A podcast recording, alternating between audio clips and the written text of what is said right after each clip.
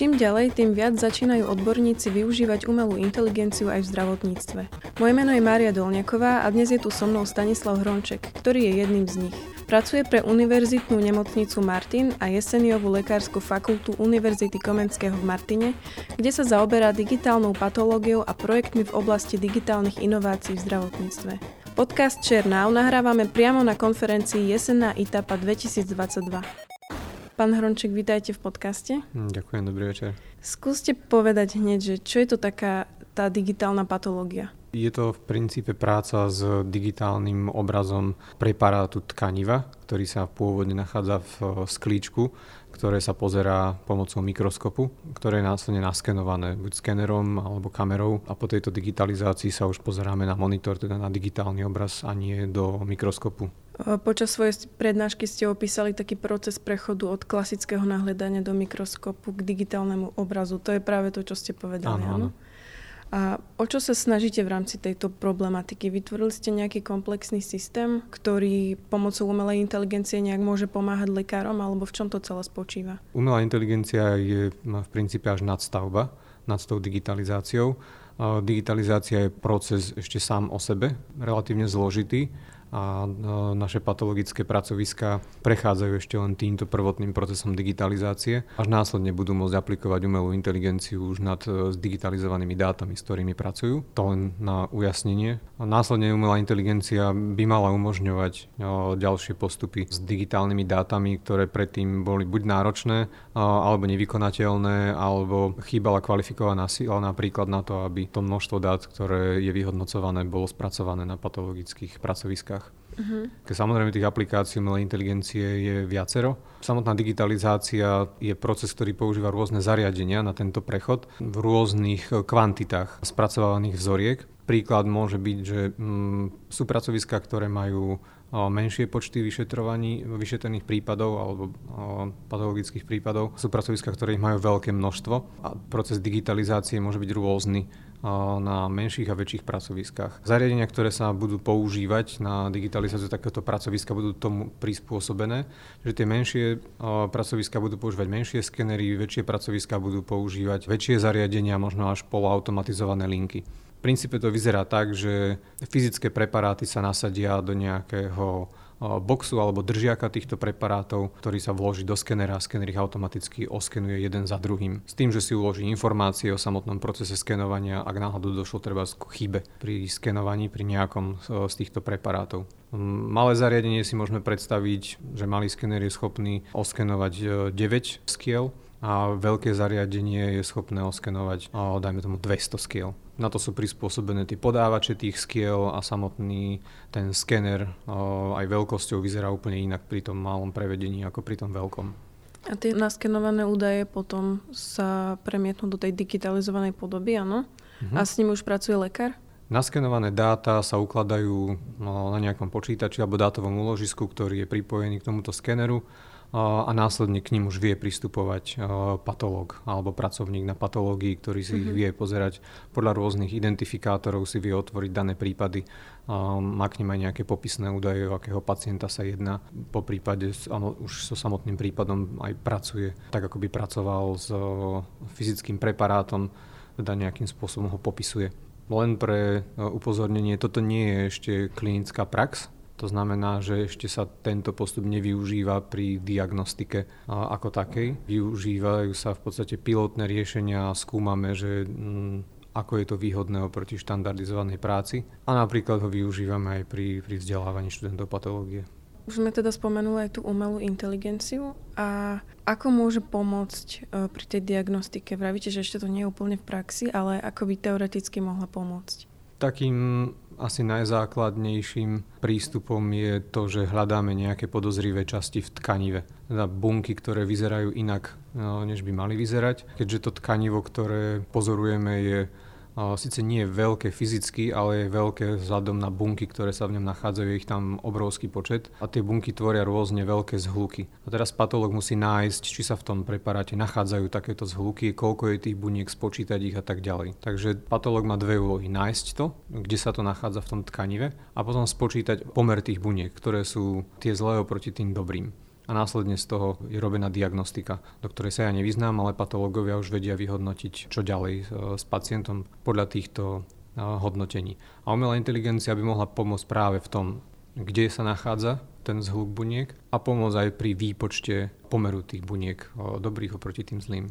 To sú také dve základné veci. Potom sú samozrejme kvantifikácia tváru buniek, možno ďalšie prístupy, ešte tzv. E, teplotné mapy sa tomu hovorí, kde sa zanalizuje celý obraz a všetky jednotlivé podozrivé oblasti sa vyhodnotia a lekár ich vie ľahko identifikovať na celom obraze. Okrem tej umelej inteligencii využívate ešte aké nástroje? Definitívne je to zdieľanie obrazu digitálneho. Podľa mňa je jeden z najdôležitejších aspektov e, digitálnych dát. Je to možnosť poslať digitálne dáta veľmi rýchlo komukoľvek, kdekoľvek, kto má pripojenie na internet. Po prípade, aj keď nemá pripojenie na internet, tak zobrať si najmä tomu nejakú sadu prípadov k sebe domov a študovať ich doma bez toho, aby si bral tie sklá, ktoré z pracoviska sa samozrejme nevynášajú. Obnáša to samozrejme nejaké bezpečnostné opatrenia, prístupy na pracovisko cez IT zabezpečené kanály a tak ďalej, ale to je tá najväčšia výhoda podľa mňa. Zdieľanie umožňuje konzultáciu na diálku s iným patológom. To je niečo, čo ja si myslím, že do budúcna bude mať veľkú úlohu a aj urýchli samotný samotné vyhodnocovanie jednotlivých prípadov a určovanie diagnózy. Ako som aj v prezentácii spomínal, tak asi 20% všetkých prípadov, ktoré prejdú našim pracoviskom, sú tzv. sekundárne čítania. To znamená, že ide o konzultáciu s iným patologickým pracoviskom. Oni to posielajú k nám a naši patológovia im potvrdia alebo vyvrátia tú diagnózu a následne je potom pristupované k tomu podľa toho, či sa zhodujú alebo nezhodujú. Toto sa deje momentálne fyzicky, teda fyzicky sú dopravované preparáty na naše pracovisko, patológ si si ich nasadí do mikroskopu, pozrie sa na ne, skúma ich, čo zaberá samozrejme nejaký čas. Momentálne je to, ak sa nemýlim, to druhé čítanie prebieha v dĺžke od jedného do troch týždňov, uh-huh. kedy sa vlastne je patolog schopný druhýkrát pozrieť na ten prípad oproti tomu prvému na tom pôvodnom pracovisku. V prípade posielania digitálneho obrazu by to bolo podľa mňa o mnoho rýchlejšie. Uh-huh. Vieme aj, že o koľko? Určite to nesúvisí len s tým transportom, ale aj s vyťaženosťou. Mm, o, takže čím viac toho naposielame, tak tým viac budeme mať vyťažených ľudí. Takže asi by nebolo fér povedať, že teraz to budú vedieť za dva dní. A myslím si, že ani to nevieme úplne zhodnotiť, lebo nevieme, aký bude následne nápor, keďže budeme schopní to všetko poslať veľmi rýchlo. Ja si myslím, že by sa to skrátilo na dni určite. Vy ste na svojej prezentácii ukázali aj takú mapku um, mm. Slovenska. Mohli by ste povedať, že v koľkých nemocniciach na Slovensku ste možno začali uh, experimentovať s týmto, alebo na ktorých už prebieha tá digitalizácia pracovisk? Mm-hmm. Tá mapka, ktorú som ukazoval, to je projekt, do ktorého je zapojených 18 pracovisk patológie na Slovensku. Mm-hmm. Sú aj iné pracoviska, ktoré sa nezapojili do neho. Ten projekt je koordinovaný ministerstvom zdravotníctva. Myslím si, že je to veľmi zaujímavý projekt, ktorý by その o, o veľký krok pracoviska patológie smerom k digitalizácii a k digitalizovanému pracovnému postupu, čo by bolo určite veľmi zaujímavé. Niektoré z týchto pracovísk už aj teraz používajú digitálne skenery preparátov. Konkrétne vám ich neviem vymenovať, ale definitívne sú to tie najväčšie. Takisto naše pracovisko má skener už vo vlastníctve a mali sme k dispozícii niekoľko skenerov, ktoré sme skúšali a takisto sme boli aj pri prezentáciách niekoľkých tých skenerov v rôznych veľkostiach.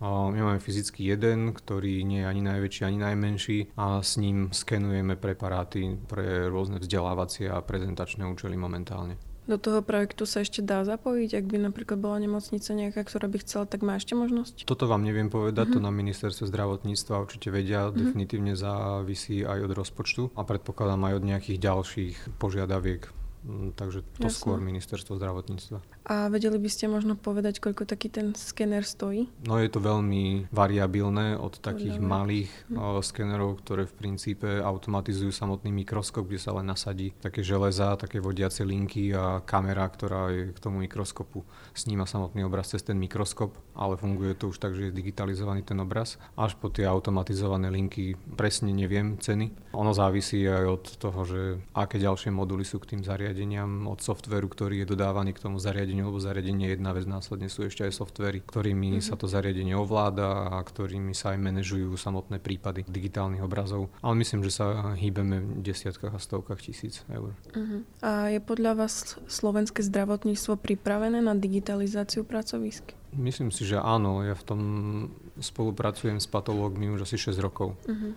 A myslím si, že definitívne áno. Detaily mne nie sú známe z lekárskeho prostredia, ale keďže viem, že tie veľké laboratória tie skenery majú a tí najväčší odborníci na Slovensku na patológiu sa venujú aj digitálnej patológii, a mm, existuje pracovná skupina, ktorá v rámci aj toho projektu vyhodnocuje možnosti pracovísk, tak si myslím, že áno, inak by asi dospeli k e, nejakému inému záveru, než poďme do toho a než poďme do predbežných trhových konzultácií, kde jednotliví výrobcovia už prezentovali svoje produkty.